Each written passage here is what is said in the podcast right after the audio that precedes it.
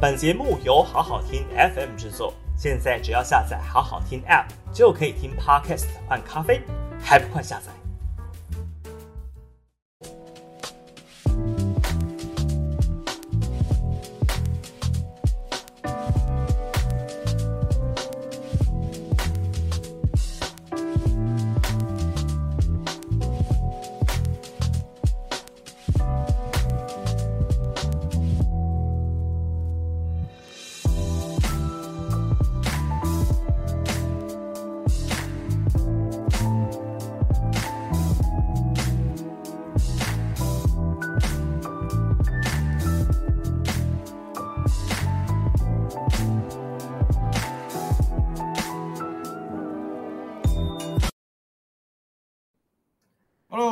新闻俱乐部的观众朋友们，大家午安，大家好，欢迎来到今天六月二十四号礼拜五这个下午一点的午休不远的网络直播节目。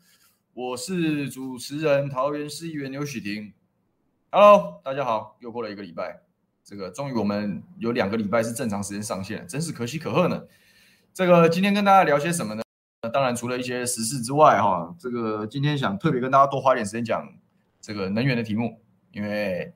你也知道，反正选情分析要一直讲也是会腻的嘛，对不对？每次听到我就讲桃园，然后基本上哦，这个桃园的选情现在我该讲的也都讲完了啊，该讲的都讲完了。在不管在节目上啊，在凯翔的谁来早餐，或者说上个礼拜节目，都花了很多时间。其实大概已经把该讲的选盘的部分也都讲完了。所以说你也知道选举嘛，除了这个候选人选将还有他们的策略之外，非常重要的一个关键其实是在于这个。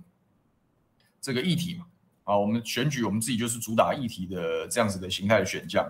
那我们也相信说，议题政治在未来台湾的这个政治圈子里面，它会是越来越主流，它能够影响更多的人。比起这些呃传统的人际关系取向，或者是这样子的一些事情，哈，能呃议题的表态、主张、宣传，可能是更能够左右选战胜负的一些关键。所以我也相信这个依然是如此了。啊，依然是如此，所以说今天就开始慢慢把我们回到我们这个大部分时间讨论议题的主轴啊，今天跟大家来分析一下。那我在这个大家午安啊，这个赵先生讲电费要涨了，Silence 说能源快爆了，对，没错，这今天跟大家聊一聊这个这个能源状态。画面没了，声音还在吗？对，我们小编帮我们处理一下，画面没了，不见了，大家在哭了，我自己也看到画面不见了。等一下啊，等一下啊，我们等画面回来。反正与此同时，反正还是刚开始嘛，所以赶快帮我们。赵新志说停电了，能源危机吗？没错，哎，恢复正常，电回来了，又不见了。莫非我们这个午休不远了，成为了优先限电的对象吗？真是可怕。好，不管怎么样，我们就话照讲。我不知道刚刚大家有没有听到声音哦。如果刚连声音都没了，就要在留言区跟我讲一下。好，然后如果只是画面没有，可能是网络连线的一些问题。好，恢复正常，恢复了，电回来了，太好了。这个我在蛮早之前啦，大概我们那时候在讨论这个四大公投的题目的时候，我就常常在讲嘛，就我相信这个四大公投开出来，这个不如我们的预期嘛，因为我们当然是站在四个同意这一边，当然很重要的一题就是是否要重重启核四嘛。那当然这件事情在民进党铺天盖地的空路并行的轰炸之下。然后加了这个成功的让把公投的焦点打花掉了，然后让很多人没有办法做明确的决定，也没有办法充分的讨论，最后很多人是不投票的。那最后在这个西东 A 的大军压境之下，哦，就变成了这个公投并没有办法闯过这个门槛啊，没有办法闯过这个门槛。所以说这个当然，呃，决定了就是决定了。好，每一个民主政治的国家，每一个决策经过。不管是你透过代议的方式选出民意代表哈，选出这个首长，然后他们的施政，或者是在公投这一种这个直接民主的这样的机制里面，都做都是在做决定。好，政治就是不停的在做选择，在做决定。那当然，不管决定是什么，都会有后果，好的后果或不好的后果。所以在四大公投没有通过的时候，大概就是我们就已经在思考那个后果是什么。就是上一次我跟世修碰面的时候是。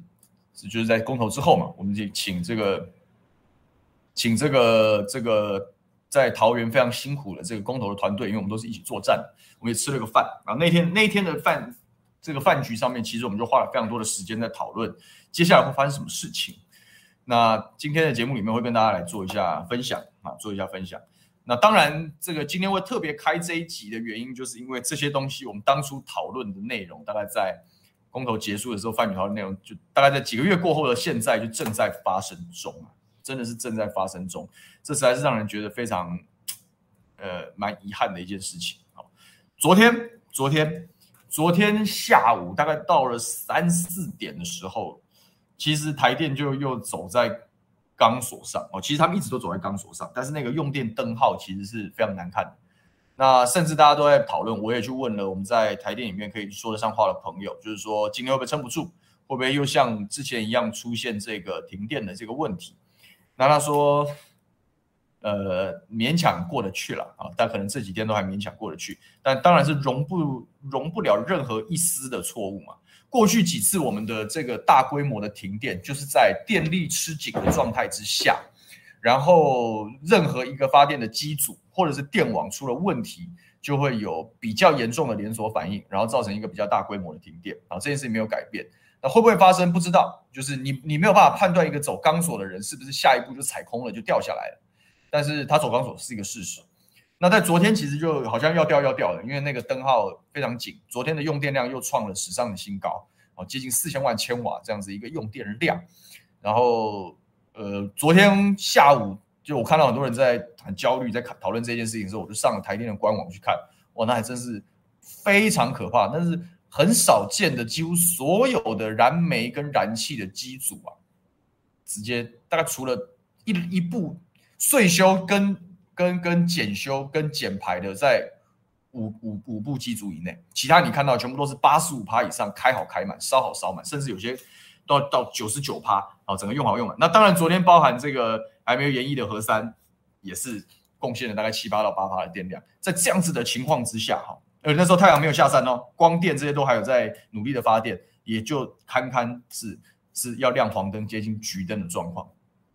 然后，这个台电内部人跟我跟我跟我讲说，其实最近这一段时间，再来用降压供电的方式，又硬是从全国的。用电端呢、啊，挤出了百分之二到百分之三的用电量，也就是说电压低一点嘛，平均输到每一家的这个电就可以少一点。然后这是当然是电学的一些公式的计算，详细我们不讲。但是用这样子的方式，它把这个数字，它它又挤了，它像挤牙膏一样哦，把在在全国的范围内挤了一两趴的这个这个电量，要不然早就橘灯甚至红灯了。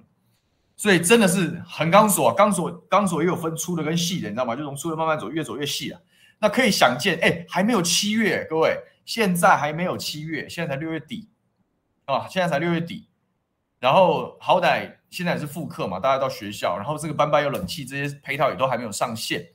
你想想看，这些人到了暑假之后，他们说他通通待在家，哎，他就不是说可能四五十个小，没有四五十个，现在少子化，二三十个小朋友共用一台冷气就没有这样的事情了。他可能回到自己的家里，或者是到照顾的地方，那家家户户都要开冷气的时候。那会发生什么事情？那是一件蛮蛮难以想象的事，蛮难以想象的事。然后你能够确定在接下来这几个月每一部机组都正常的运作吗？因为从昨天的例子来看，真的是容不了任何一台机组下线，很可怕啊，真的很可怕。所以加上我们刚刚讲的降压供电嘛，所以新磊讲说又降压，那电流上升，准备又有设备要坏了，没有错啊，就是这样的。所以我这个借今天的节目也提醒一下大家，如果你你家里面有没有？如果是有那种很高级，因为我记得我在政论节目上跟韩冰哥同台的时候，他有讲他们那个玩音响的人，他说：“哦，这个对于电压一趴两趴都非常敏感，会直接影响这个音质跟机器的品质。所以，这个如果各位家里是有这种昂贵家电，比较需要非常稳定的电压跟跟这个长期的保养，这个我建议大家先把插头给拔了，你就忍你就忍耐吧，因为你如果继续按照台电这样子哦，没有没有这个。”为了解决供电危机啊，然后非常不稳定的这种电压这样上上下下这样搞，东西真的有可能会坏掉，真的可能会坏掉，所以大家好自为之。那我想要最惨的大概是是企业主嘛，好，中小企业主那个机台，你降压供电对一般的电器啊，印表机啦，哦，也那电话、电笔电、热水器这些就还好，还好，当然就不能不不像过去那么百分之百的耐用是个事实，但总体来讲，直接冲击还好。可是你如果是大型的输送带啊、生产设备啊，那个影响一趴两趴的时候，它可能接下来影响就是产能。所以说这个这个能源风暴来袭了。那当然这段时间的跳电、小动物、这个动物生友会集体造反事件，当然也是持续的在发生中嘛，这毫无意外。呃，今天小今天小蛇，明天小松鼠，后天小白兔，对不对？呃。就就是这样子啊，然后现在各区停电啊，因为之前也龟山也停电啊，前一阵子是毛哥选区中立也停电啊，然后我们现在都已经整个已经嘴炮，整个讲乐色话，就是说现在轮到你停电，就跟你确诊一样，你迟早要确诊，你也是迟早要停电的，就是这样，大家已经这这种人民的悲哀，你知道吗？只能用这种很自嘲性的方式，然后来面对一个政府的乱政跟无能，这实在是蛮。蛮蛮糗也蛮蠢的一件事情，所以说能源风暴来袭啊。那当然，今天我们不会只讲，我们从生活的角度来切入这件事情。那当然，我们今天会给大家一些嗯，让人听了会冷汗直流的数据，希望让大家在这个炎热的午后能够稍微有心中有一丝的凉意，这样子，待我们再一步一步来跟大家来分析。但不管怎么样，请大家记得，我觉得能源这一题啊，能源这一题啊，我觉得会是二零二二选举很重要的一部分。所以其实我当然难帮我讲三。这个十句话也脱离不了选举嘛，对不对？所以能源议题是，我是觉得所有候选人，不管你蓝的、绿的、白的、执政的、在野的、现任的、非现任的，都要关心，都要了解，因为这个会有很严重的连锁反应啊，很严重的连锁反应。那，小编提醒我说，再往下爬就要掉，就要跑出镜头了，我退后一点。我看到，来，我来先进主题前，先跟大家聊聊天。那一样嘛，反正。今天轻松一点啊，有什么想法就跟我们，就有什么问题要跟我讲。你还是要问我选举，我也是没有问题啊，也是没有问题。那一样，请大家帮我们分享、按赞、订阅。好，救救五二小编，看起来现在收看率上面的 KPI，所以拜托大家，拜托大家。我、上个礼拜说我要公布政治现金专户，对我开好了，但是因为那个捐款网站还没有设计好，所以再晚一点吧。但是没有关系，总之就就慢慢的往前进。嗯，都在进度上，请大家不用担心，好吧？这个陈荣话说，随时都有热爆的心理准备，没错，你迟早都是要跳电的啊、那大家这个就就好自为之啊。可是我就讲嘛，你看让大家开这种玩笑，真的是悲哀啊！啊，真的是人民的悲哀。我们竟然用这种开玩笑的方式来处理一个施政无能的结果，好。这个当然很多人讲说，就冷气开好开嘛，反正我们政府一直主张不缺电的，我觉得没有关系啊。哎，开不开冷气那是我那是我们的权利嘛，反正我们开冷气我们就缴电费，天公地道的事啊，天公地道的事啊，所以就没办法。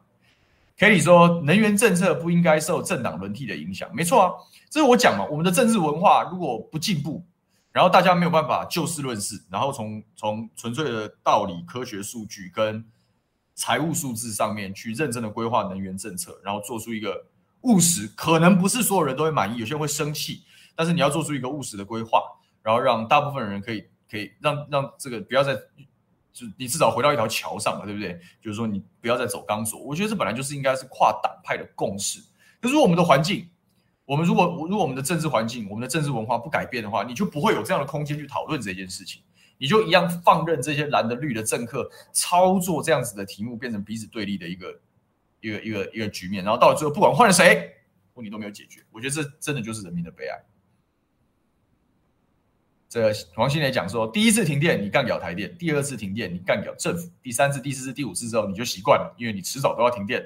四个不同意，台湾更有利，就是这样。我说我讲嘛，大家用开玩笑的的自嘲的方式来讲这件事情，其实内心心里面是是有非常深层的一个悲哀在在在这个地方。那当然，这个我们在讨论动物森友会这个小动物停电之乱的时候，我们伟大的政府当然出来洗地啊，就说哦，过去马政府的时候，呃，停电一万次，我们停停止停五千次，你这就叫五十步笑百步，而且它还不只是五十步笑百步哦，你还步子还有大有小。哎，马英九执政的时候有很多天灾，有台风，对不对？一户停电通报也就是一次，一千户停电通报也是一次啊。我各位就客观，我们就客观来来回想，你真的在马政府执政的这八年，真的有这种今天信义跳，信义跳完文山跳，文山跳完桃园跳，桃园跳完龟山跳，有这样子吗？对不对？然后龟山跳完台南跳，台南跳完台中跳，有这样吗？没有吧？当然还是会有停电，因为有电网抢修，然后难得又有这天灾，树树木倒下来把电线压断，那本来就会停电啊，那也是一件呐、啊。可是像今天是这像这种，今天一千零四十九户，明天两千零五十八户的这种，那时候有吗？真我们认真讲，真的有吗？因为几千户停电的强度，那才一定会上新闻嘛。可是今天这等于是跟跟跟跟跟报确诊数字一样啊。但以后台电也来搞个指挥中心开记者会好了，我们今天几户几户，对不对？这个这个很胡闹，然后死亡多少小动物这样，所以那个不不是你说一万件跟五千件就可以拿出来洗地，你只会被人家笑而已，这很可悲啊，这很可悲啊。那 k e 也讲电网问题很老旧，对啊，我们都知道它很老旧，我们都知道台电很多设备要更新，可是各位各位知道台电的财政状况吗？各位知道台电的财政状况吗？然后各位知道台电接下来要面对什么事情吗？我我觉得大家可能没有仔细想，那我都觉得这些数字、这些题目。还有这些主张跟回到公投的诉求，都还是二零二二选举里面各家必须要认真研究的事。如果你不认真研究，你真的就是，我是觉得你真的很不在乎人民。因为不只是人民用电稳不稳定的问题，这包含了整体的生产事业，我们的经济发展能不能稳定，包含了我们的这个电价跟物价之间的联动关系，它当然是民生问题啊。它当然是民生问题。你如果对这个民生问题的根源呐、啊，就是我们的能源政策没有清楚的了解，也没有清楚的主张的时候，那我实在很怀疑你到底有没有有没有诚意要出来为人民服务啊？所以可以刚刚讲一个这个电网问题没错啊，但是各位台电的负债，我们刚跟世修聊了一下，然后也查了一下，现在今年一百一十一年，对不对？台电的官网上的资料是到四月底。那它有一个年年年增加是一百一十年底的四月底，这个台电的负债大概现在是一点八兆到一点九兆中间，不是亿哦，是兆哦，是兆哦，也就是一万八千亿。啊，一兆一点八兆嘛，或者是到甚甚至往一一万九千一万九千亿好元这样子的负债规模在迈进。那这样子的负债，因为电力本来就是资本密集嘛，你必须呃盖个电厂，那得多贵啊，对不对？拉个电网更新，这是这大笔的支出嘛，所以说它有大量的这个财务是必须透过举债来来应应的。那这个一点八兆到一点九兆的债务占台电的资产，因为你也知道嘛，做做这个财务报表就是你有多少资产，你有多少负债啊，比例是多少？如果你的负债已经超过你的资产，基本上你这个公司的净值就已经是就归零了嘛。各位知道台电的负债占它的资产占百分之多少吗？跟各位报告一下，这个一点八到一点九兆的规模占了台电公司整体的市值的百分之八十六，去哎八十八十七哦，百分之八十七到今年四月到今年四月占百分之八十七啊，债务占它总体的资产已经占到百分之八十七了。那去年的一百一十年的四月底啊，就是一年前的一年多以前啊，是百分之八十五，也就是你一年。是以增加两趴的这样子的数量在往上增加，然后一年过了就又多了，你的资产又多了两趴，变成了负债，对不对？你的负债占比一直上升，一直上升，一直上升，表示什么？台电一直在亏损啊，疯狂的亏损啊，疯狂的亏损，因为你疯狂的亏损，所以这个入不敷出啊，只好举债，你债越举越多，对不对？那你对不起，你的你的你的资产负债的比例就会就会跟着改变嘛，好，负债占的比例就会越来越高。那很多地方是。当你有一天台电归零，就是其实明其实就是讲白了就是破产。我们正在往那条路上去啊，各位，我们正在往那条路上去。然后你当然可以讲，这是历史共业哦，这国民党也有责任，大家执政过的都有责任，那不是废话吗？我当然知道是历史共业啊，但是谁能够解决这件事情？谁能够面对这件事情，才是我们要关心的。这才是为什么我说我们要讨论能源议题非常非常重要的原因。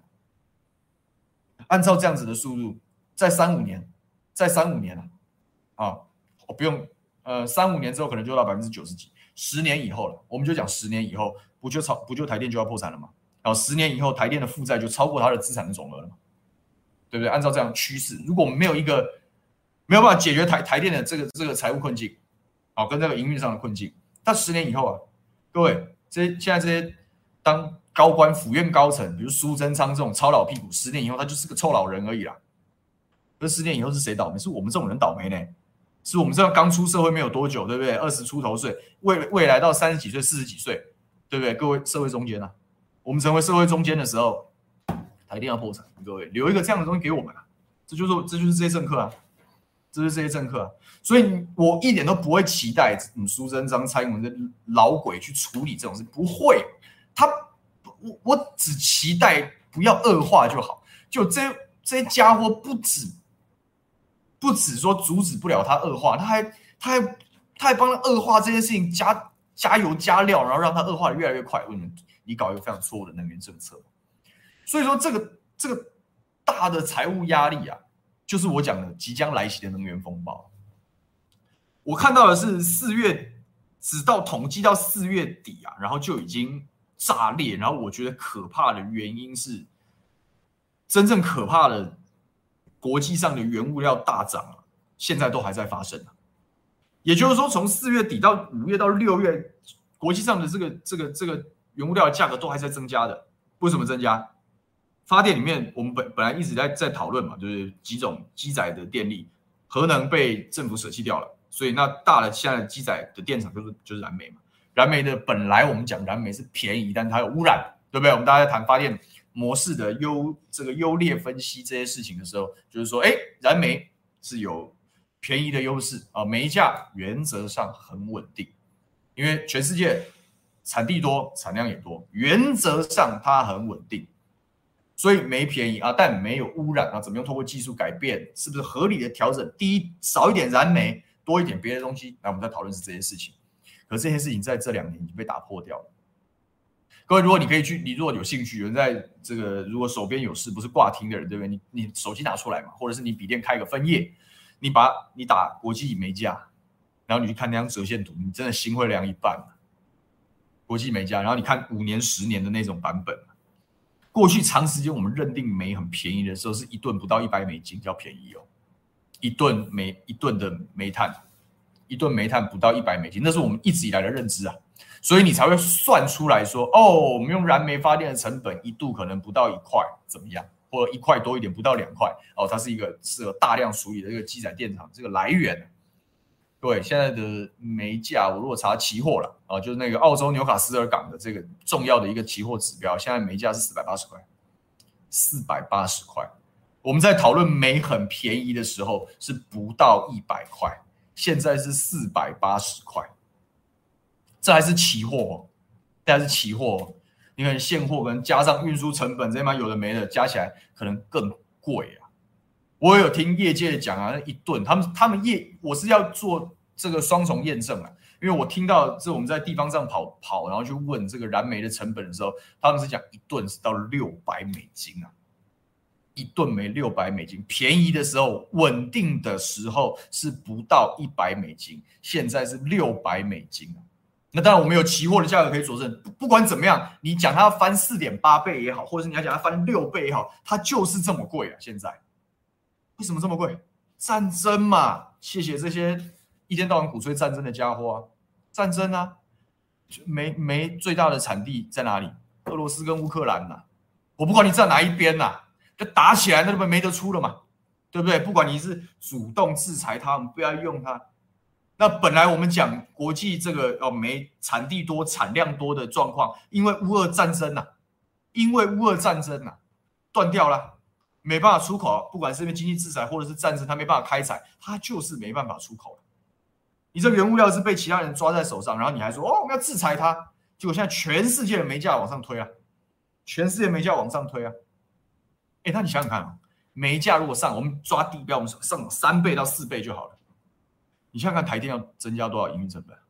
台电，台电的所有的燃煤电厂，林口燃、林口火力、台中火力啊，兴达，对不对？这些电厂，它的成本是不是就一次往上翻三到四倍？各位是不是这样子？应该很合理嘛？我的成本往上，是不是就往上翻？因为你告诉我，发电厂的成本最重要的什么？不是原料是什么？当然就是，当然就是原物料的成本嘛。原物料翻多少，它成本原则上就翻多少，对不对？就就算算这种最最最简单的版本都是这样子啊。那你想想看，台电的亏损，你看我们那时候只算到四月底，都大概一年是成长两趴。可是你如果考量这几个月，你你自己去对照，大概就是四五月开始，这个煤价才开始往上冲啊。那就像那个，就像我们那个确诊爆发期一样，指数型的上涨，也就是是五六月的事哦。是四月到五六月的事情，所以你这个四月底，我很怀疑到五月底跟六月底的数字公布的时候啊，公布的时候那个亏损成长的速度会更快。本来一年成长两趴，可能会因为这煤价大涨啊，油油气价格包含运输成本的上涨，变成一年成长三，这个负债的负债的占比一年可能会推进三甚至到五个百分点都有可能啊。所以台电现在面对长期的跟短期同时的营运压力啊，双重压力压在台电身上。所以发生了什么事？各位，昨天除了我们讲电电网很紧促，然后走钢索降压供电的问题之外，最近大家讨论就是我们刚刚一开始开这个题目，就有观众朋友在这个这个 YouTube 留言板留言，就是说涨电价了，涨电价了，完蛋了！没错，就是要跟大家讲这个事情。能源风暴的来袭啊，它怎么会影响你的？它它它会怎么样影响你的生活？就是涨价，就是涨价。前一阵子被披露了一个一个消息，在 d c a r 上面就有人说啊，这个在台电上班的这个。这个亲人来跟家里下毛毛雨啦，说营运状况很差啊，压力很大，所以再不调整电价，台电真的会快速的破产啊，真的很有可能加速破产，可能就不是十年以后才才破产，净值才归零啊，搞不好三五年之后就归零啦，这个比想象中都来得快，所以你也讲公司要营运嘛，一出一入嘛，收入支出对不对？要么你有办法维持。支出，也就是你发电的成本在一个相对低的水平，然后你用电价来 cover，然后然后慢慢的这样去做，要不然你收入端要提高啊。台电的收入是什么？电费啊，你各位的电费啊，工商大佬也是缴电费，你各位也是缴电费，就电费啊，电费收入啊。那现在有个短期的，它的成本一下上升了三倍到四倍到五倍六倍都有可能的，因为煤价气价的上涨。那请问，那请问这个突然之间的失衡，你要怎么调整？你非调电价不可，你非调不可，所以刚刚好就出现了很多毛毛雨啊！好，我认为这时候政府，我们蔡政府英明的操作，就是说，哎，这美国商会也说啦，台湾的第一问题，三大问题，对不对？第一个问题就是能源的问题，能源的问题甚至比你有没有开放边境更加重要，就是这样子，直接挑明了讲，你的产业这种用电量是不行，是没办法搞。哎，他们还在唱台商要回来，都还没回来，都为什么不回来？啊、你没电回来个屁啊！你设一个厂，然后台电每天来给你敲门说：“哎，今天你可不可以少开两个小时的机器啊？我可可不可以不要开百分之百的产能，开百分之六十就好了？因为我们电不够用。”谁会来这种地方设厂？谁会来这种地方扩大投资？没有，这不是我在唱衰，这是你要从人性的角度去分析，去分析这个事嘛。要是你你做生意，对不对？你想赚钱，你想要好好的经营一个企业。然后一天到晚有人来骚扰你，让你的整个发展不稳定的时候，你会想要在这个地方努力吗？不会嘛，环境不好。我到一个电充分的地方，东西更更便宜的地方，哪怕你有爱国心，你也不，再一个人再有爱国心，也没有到变成高端仔的程度啦。你真的是西丢的那种，可能真的来，然后自自己宁愿亏大钱，或者是做不起来，他也要服从党的指示。当然有这种人呐、我不否认呐、但是这种人占得了多少？不要忘记，高端仔就是七十万。而你以为那些高端仔真的是什么认真可以成就事情，或者是当企业老板的，没有多少人嘛，对不对？大部分人还是请你用正常人的角度去看待这个事情，当然不可能的事啊。所以没电啊，那为什么我就看这发新闻的巧，这个这个弯弯翘翘也太刚好了吧？你怎么就刚好发在 Dcard 刚好爆料有人说要涨电价的时候，你怎么刚好就有美国商会出来讲？这个我看就是民进党都在用各式各样不同的方式踩刹车嘛。就是说，我的踩刹车是踩民怨冲击的刹车。就是哦，这个没办法，你看美国也叫我们这样讲啊。我们现在抗中保台，能少了美国吗？对不对？所以美国人讲话当然很重要啊。美国说我们电不够用，该讲涨价啦，是不是？所以大家高高端仔团结起来，共体时间呐，讲起来就是这样子。工具啊，就把这些东西当成一些当成一些工具啊。那关键的是，关键的是那个 Dcard 爆料内容，他说台电在。经济部召开的这个会议里面啊，经济部召开的会议里面直接讲说，按照这一段时间的能源价格波动，就是我刚刚讲的煤价涨到爆炸这件事情，因应这个几个月的短期亏损啊，你光是要把这个突然之间快速的亏损把它赔回来，把它米平回来啊，电价涨二十八趴。电价要涨二十八趴，不是二点八趴，不是两趴，不是八趴，哎，不是二点八趴，是二十八趴，二十八点八，好像是哦，二十八趴的电价，让电价一度变成三点三块以上，哦，你才能够让这个三点三也不是说补之前那个八十几趴的八十几趴的亏损，而是让台电原则上这两年还可以损益平衡，不要再从八十五趴变八十七趴，八十七趴变九十三趴，不要让负债的比例再上升。光是要平衡，就电价就要涨二十八趴，还不是说我们要把这个八十几趴的债还掉，不是这样子哦，二十八趴，二十八趴的电价。那这件事情在 D 卡上被人家爆料，然后爆完被人家流出一个会议记录，上面有写台电的主张是涨二十八趴，当然炸锅嘛，哦，现在是要涨电价是不是？然后经济部这边白痴就出来洗地啊，就说不是这一份啊，我们那天开的是另外一个会啊。我现在就问了，我是觉得立法委员要赶快调。你就把这一份，因为他照片都贴出来了嘛。好，如果大家有去查到这个新闻，你就看到那个，你就把那一份会议记录调出来嘛。我不认为台电会说谎话，在这件事情上面，我甚至都认为台电，台电在会议上主张说我们要把电价调涨二十八趴是正确的做法，就是因为台电有台电的本位嘛。你台湾电力公司，你不管。背景是什么？未来是什么？不管真的，你你你终究要面对这个八十五趴负担的问题，所以你就公司的本位啊，你要提意见，你要不要说真话？你当然要说真话，难道你要说谎吗？难道我要逢迎拍马？我连台电来开会的这些基层干部，我要揣摩经上的意见，揣摩美花姐的心态，然后来决定说我们要调涨多少趴吗？你当然是讲按照营运的数字算起来，我要把亏损米平。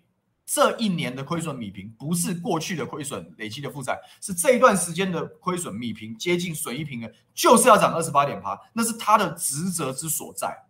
基层当然要说真话，可是问题出在哪里？谁谁谁制定了荒腔走板的政策，把台电搞成今天这样左支右绌嘛？然后是谁今天还要哦，把自己把状况搞到很难收拾了，然后你。还要出来洗地说没有这件事情，想要这个粉饰太平，这个大家当高官的到底在干什么东西嘛？糊好糊满，骗好骗满，诈骗集团嘛，真的是这样子啊，真的是这样啊。那当然，今天我跟世秋聊，我们也当然这我们都是有参与过公共事务讨论，包含参与过选举，讨论过政治，我们当然也很奸诈，就阴谋论啊。哎呀，我们也心里也都有数了。这个二十八趴搞不好也是，也是像刚刚这个这个美国商会这样一样，这这只是。放放放个风，放个风，让你知道哦，调二十八趴，最后只调八趴的时候，你还要感恩戴德啊，就是这样，这政府就这么犯贱，就是这么犯贱。可是各位，今天既然有缘，大家大家来听能源风暴这一题啊，我们就干脆把它把它讲清楚嘛。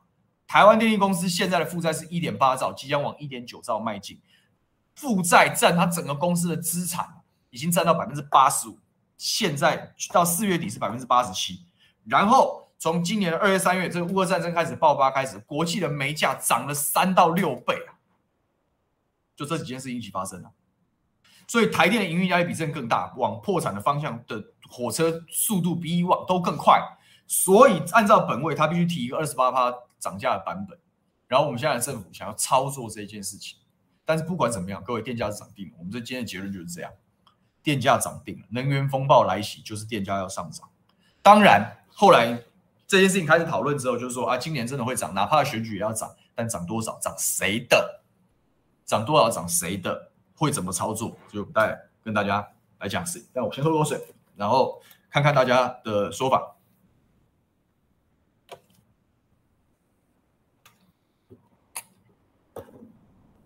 来，先谢谢 C 创董内，感谢董内小牛，谢谢你支持小牛，支持五二新闻俱乐部，感谢。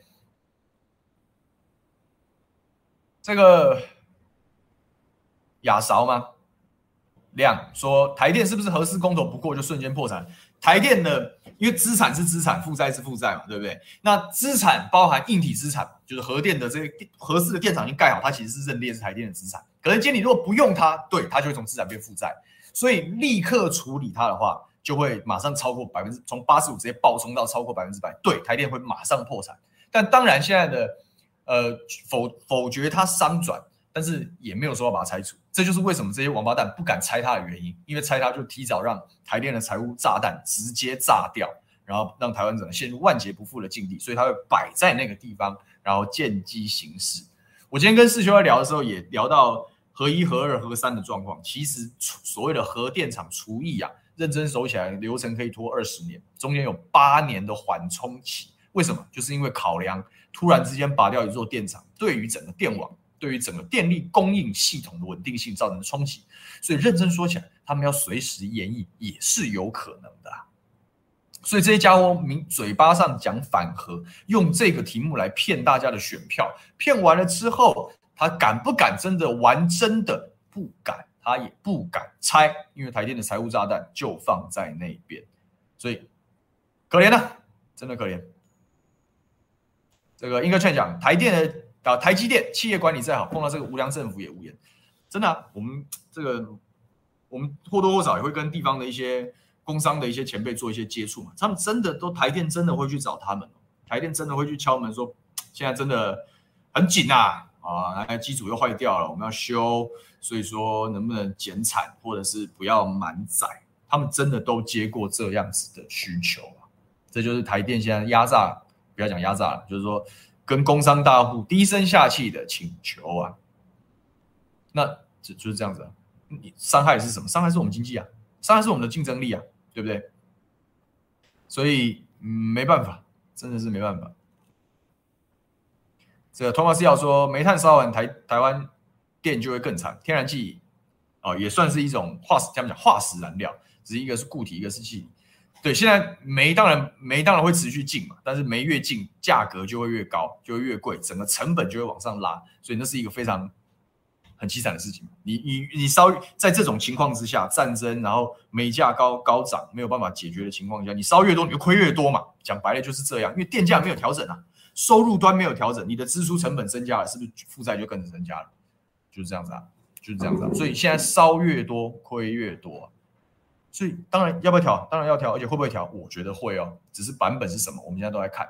在这个二十八趴的疯狂版本出来之后，马上就有新的新闻出来说，哦，没有了，现在预计可能是调八趴，而且是针对工业大户去做调整。你看，有了二十八趴垫在前面之后，诶，这个八趴显得好像可以接受。你看，这就是民进党犯贱的地方，他就是用话术，用这种新闻操作麻痹大家。可是我，可是你各位，如果不是照台电的本位涨二十八趴，有没有办法？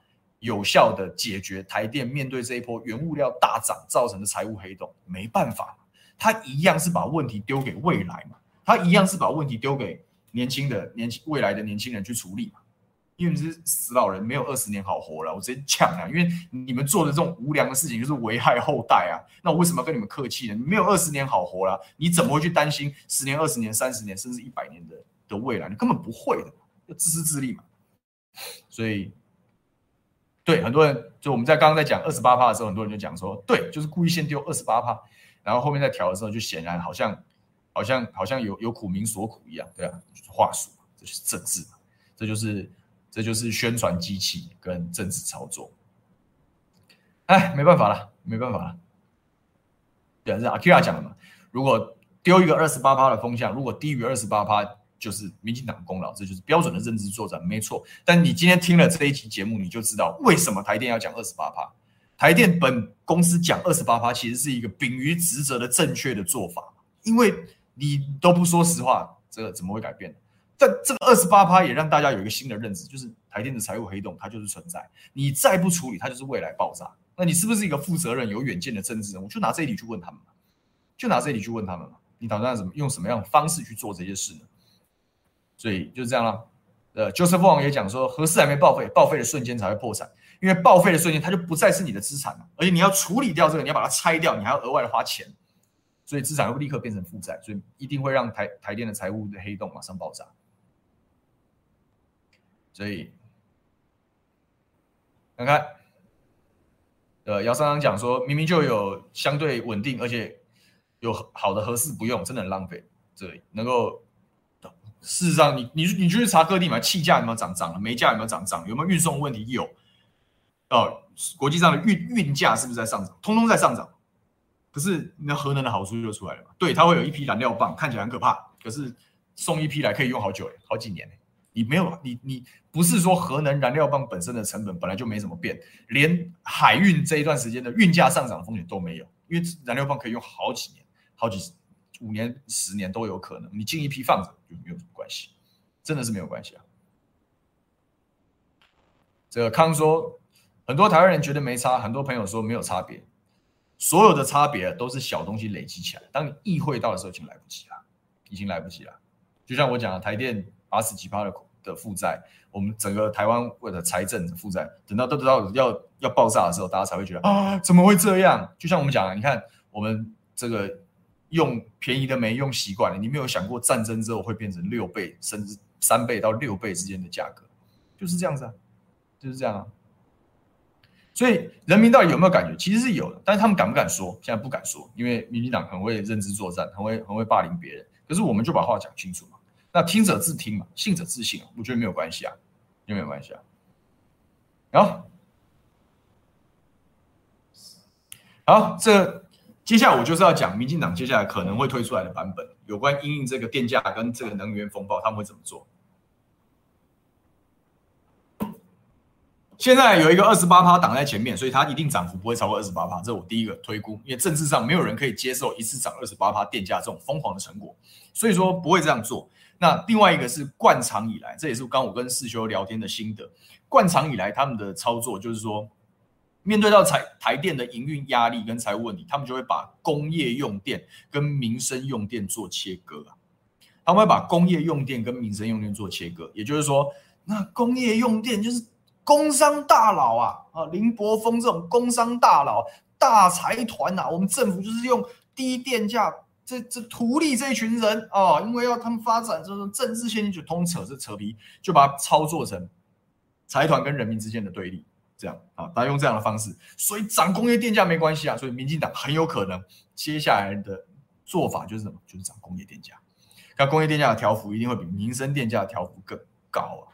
可是刚刚世修给了我一个观念，事实上从发电端的成本应用的状况，我们今天都是讲真话，大家多一点认知，有看这是更立体。事实上，电厂发出来的电，你要你要送到民生的这一端，你还有一个输变电这样东西，所以你很多地方有所谓的变电所啊，高压变电所，就是因为电压高送得远，但是你要送到你家变你家的电器可以用了，你要有降压的这个，所以其实台电的除了发电的成本之外，它还有电压调整调整的成本。那为什么最需要大量做电压调整？其实是民生用电。所以其实世界各国都呈现民生用电的价格会比工业用电高一截的状况，但是高多高少这个可以讨论。那哪一些部分是为了奖励新办实业的特别优惠，还是说真正的基于成本，这都可以细部分析。但是大体上是这样。可是政治上的时候，理论上要调涨成本，其实民生要调涨的幅度应该是会比工业的高的。可是政治上，台湾的政治环境就不会允许这样的事发生。所以说，民进党会继续操作。人民跟就一般的民生跟工业实业家的这样子的一个对立，然后就说我们会涨工业用用电大户啊，工业要多一点，能发多一点，就是用这种方式试图把它找到一个呃最能民怨最低、最能够挡这个党党国大佬高层最可以承受的程度，大概会用这样的方式来处理，然后大概会用这样子的方式来处理。可是我后来在想这件事情，我就觉得这事情有有问题。这是有问题，这样子的框架哈，永远都没有办法让我们好好讨论这个这个用电这件事情对民生的真正冲击啊！你以为啊，不调民生用电，你就不会受到影响吗？我告诉各位，大错特错。我我甚至是我们都忽略掉，我们看台湾的产业结构，我们都忽略掉一件事情。我们都会想啊，用电大户那可能是红海、台积电、广达这种超大型的上市企业啊，这种这种大规模的这种这种这种产业，它会受到影响。可是真的只有他们用工业用电吗？我们其他的这个中小企业、生产主力、小型工厂、中型商号这些，他们难道不是工业用电吗？哦，这些有生产生产是事实，他们也是工业用电。他们也是工业用电。我们今天如果去谈说啊，台积电、红海，那可能是因为那个产业链是很复杂的嘛。哦，台积电做晶片，然后晶片还要过好几手才会变成你的手机，对不对？所以你没有办法去预估说啊，工业用电电价会导致手机价格上涨多少，所以你很难联想在一起，很难联想在一起。可是有些东西可能想比你想象中近近很多啊。这种中小企业，而且各位，这种我们能够讲叫得出字号的这些大企业，红海、台积电、广达这些，它只是。咱们企业真正以以公司加速来，它就是那一点点金字塔尖端的那一点点而已。可是真正大部分台湾的这主体，台湾有百分之九十五以上的行号啊，是属于中小企业，甚至是微型企业，甚至是微型企业，百分之九十几的人其实都是中小企业。那谁帮中小企业去了解一下工业电价调整的冲击啊？我认为这一段在台湾的政政坛里面，或者讨论公共事务里面，是目前是没有人从这个角度切入。可是各位，这个能源风暴，如果最后的结果啊，如果最后的结果就是调一部分的工业电价，然后试图把这件事情糊弄过去的话，各位的生活真的会受到影响。因为中小企业的生产产业链它没有那么复杂，它甚至也不一定有太多的国际贸易啊，它很可能生产就直接往市场就送了，所以它的成本调整会反映在哪里？反映在终端啊。反映在最后的产品的价格的调整，所以到最后还是我们要付，我们还是我们要付钱啊，还是我们要付钱啊，就是这样子啊，就是这样子啊。所以说，不是说调了工业电价就跟各位无关，而且我觉得这件事情很不公平的地方在于哪里啊？今天的讲完，可能有人讲我是财团代言人，可是我觉得这就事论事啊。我刚刚不是有跟大家讲一个故事嘛，就是台电一天到晚去敲这些企业的门，说拜托你不要用这么多电，我们现在电网不够，拜托大家基于党国大局，共体时间，对不对？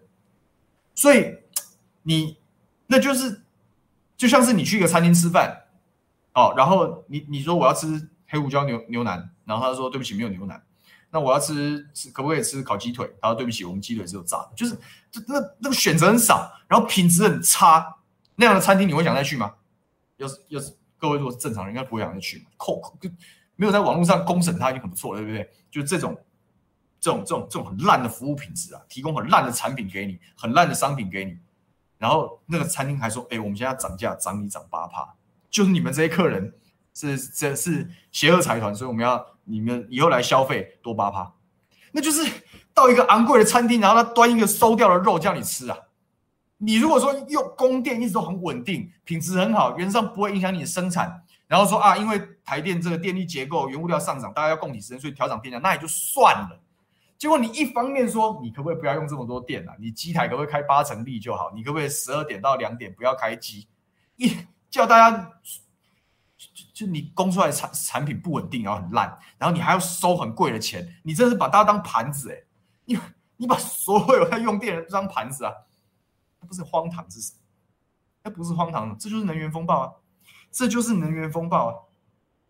因为电不够用，然后因为财台电的财务压力越来越大。所以就造成了，然后又因为政治的压力，他不敢面对这样子的问题，而且很有魄力去解决这件事情，所以就一方面又操作对立，又抹黑你们这群人去餐厅吃饭，这群人是 OK，，然后又又又端一盘馊掉的肉叫你吞，然后还要涨你百分之十的的餐费，哪有这种事情？哪里可以接受这种？请问这个是公平吗？所以我觉得这件事情啊，当然在媒体上最后，因为我们这个势单力孤嘛，难免还会被还是会被操作成。这个企业跟人民之间的对立，可是我觉得你如果从中小企业的角度切入，中小企业其实跟我们距离很近哎、跟我们距离是很近的哎、你身边的好几个亲朋好友，很多人就是在中小企业服务，或者在中小企业当老板，他其实跟你没有差很多、跟我们大家一样都是庶民庶民的人、欸。结果我不觉得他们是可以被通通可以统一被林柏峰这种工商大佬代言的，但他们应该自己把痛苦讲出来。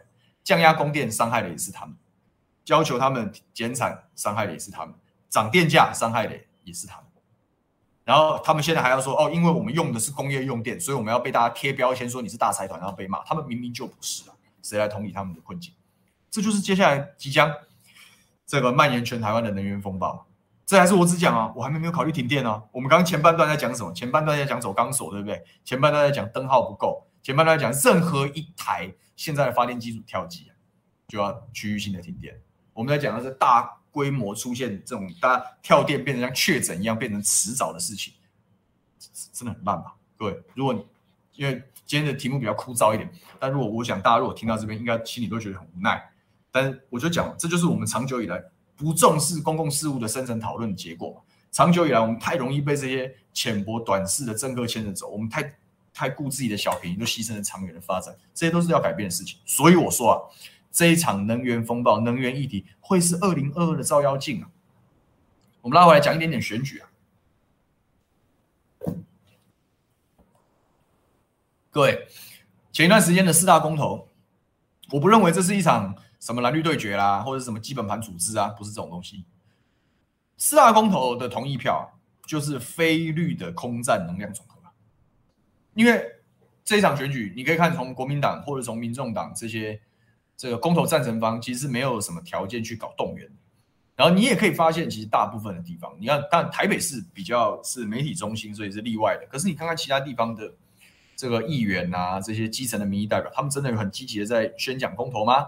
其实是没有的嘛。所以他是不是有用到传统的人际组织力量，并没有。那为什么还是开出了二十几趴的选票？有些地方二十出头，有些地方到二十三，有些地方甚至到二十五。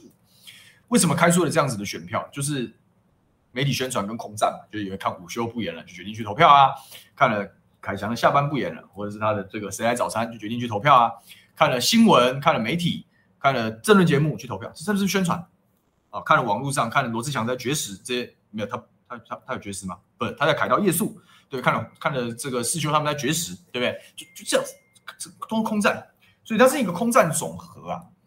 那你想想看，在二零二二的这场选举，这个特别是在野势力啊，非绿的集团、啊，你如果蠢到说你不去跟这个二十二十来趴人对焦，那你打屁，那你打屁选战，你别打，你回家睡吧，你回家睡吧，真的就是这样子啊，真的就是这样。但是如果这些人能够善用这四大公投留下来这股能量，他应该是要对这四大公投有所主张。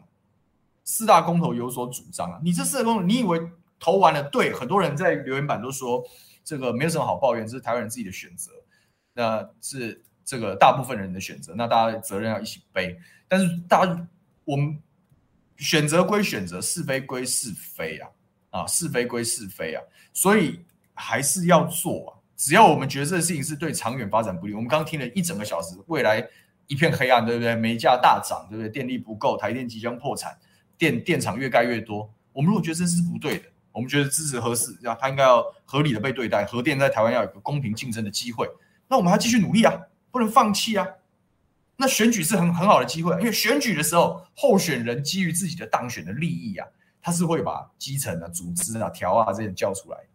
那在把他叫出来的时候，是不是好好回头再来打这些题目，好好的主张，好好的研究，提出自己的立场，是不是才有办法把非绿的空军跟陆军去做结合？是不是只有这样，我们才有办法把从二十二十三趴所谓的少数二十三趴到变成哎，可能还有二十趴之前是没有表态的，好二十趴哎，这群人也也一起加入这样的阵容，然后我们再影响一部分的还没有决定的人，或者是所谓的摇摆的中间选民，或者是经过了这一段时间的后果之后哎觉醒的人啊，觉得啊，当当当初做了一个错的决定，是不是就有机会重新掌握这些事情的主导权？这就是我们要做的事情啊，就是我们要做的事情啊。所以为什么今天要花时间去讲那边风暴来袭？因为你各位各位这一题就是二零二二很重要的选战主轴。因为我们从六月底开始一路到九月，甚至到十月秋老虎的时候，都很有可能继续发生停电啊、分区限电啊、这个电价大涨啊，影响民生物价，这些事情都会发生的。如果这东西发生的时候，然后你还没有办法，没有做好准备，没有做好研究，没有办法快速反应，那你就拿你就你就没有办法把握这样的机会去争取选票。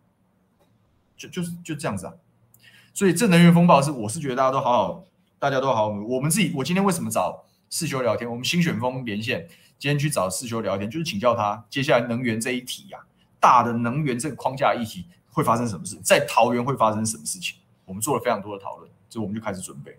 那我就觉得，哎，这个各位市长候选人，Hello Hello，你们不关心这件事吗？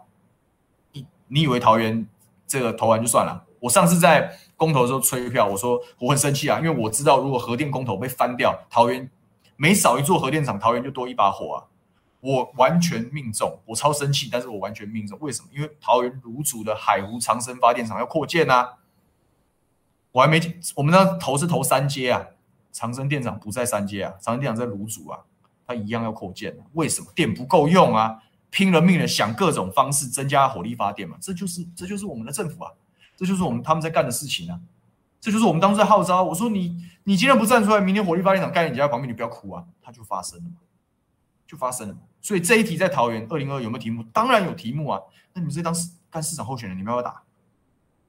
你们要不要打？你们要不要进攻？要不要主张？要不要把问题讲清楚？然后明确跟大家表态？还是大家只要说啊，反正民进党很烂，大家都很烂，你也烂，我也烂，我们比较不烂，这样不要再用这种心态去选举，我真的觉得很生气啊！不要不要这样，好好面对市民，好好认真的讨论这些共业都是你们两大党搞出来的，讲在在逃避什么？有有点决心嘛，证明自己想要有诚意去解决这件事情嘛，对不对？所以大概就这样啦。那今天跟大家就聊这样的事情哦。刚刚信志有提醒说，绝食是杨指斗，对啊，就大家用这群这个空战的战将用命在拼嘛，你才拼出了二十接近二十五趴的非绿空军的集合体嘛。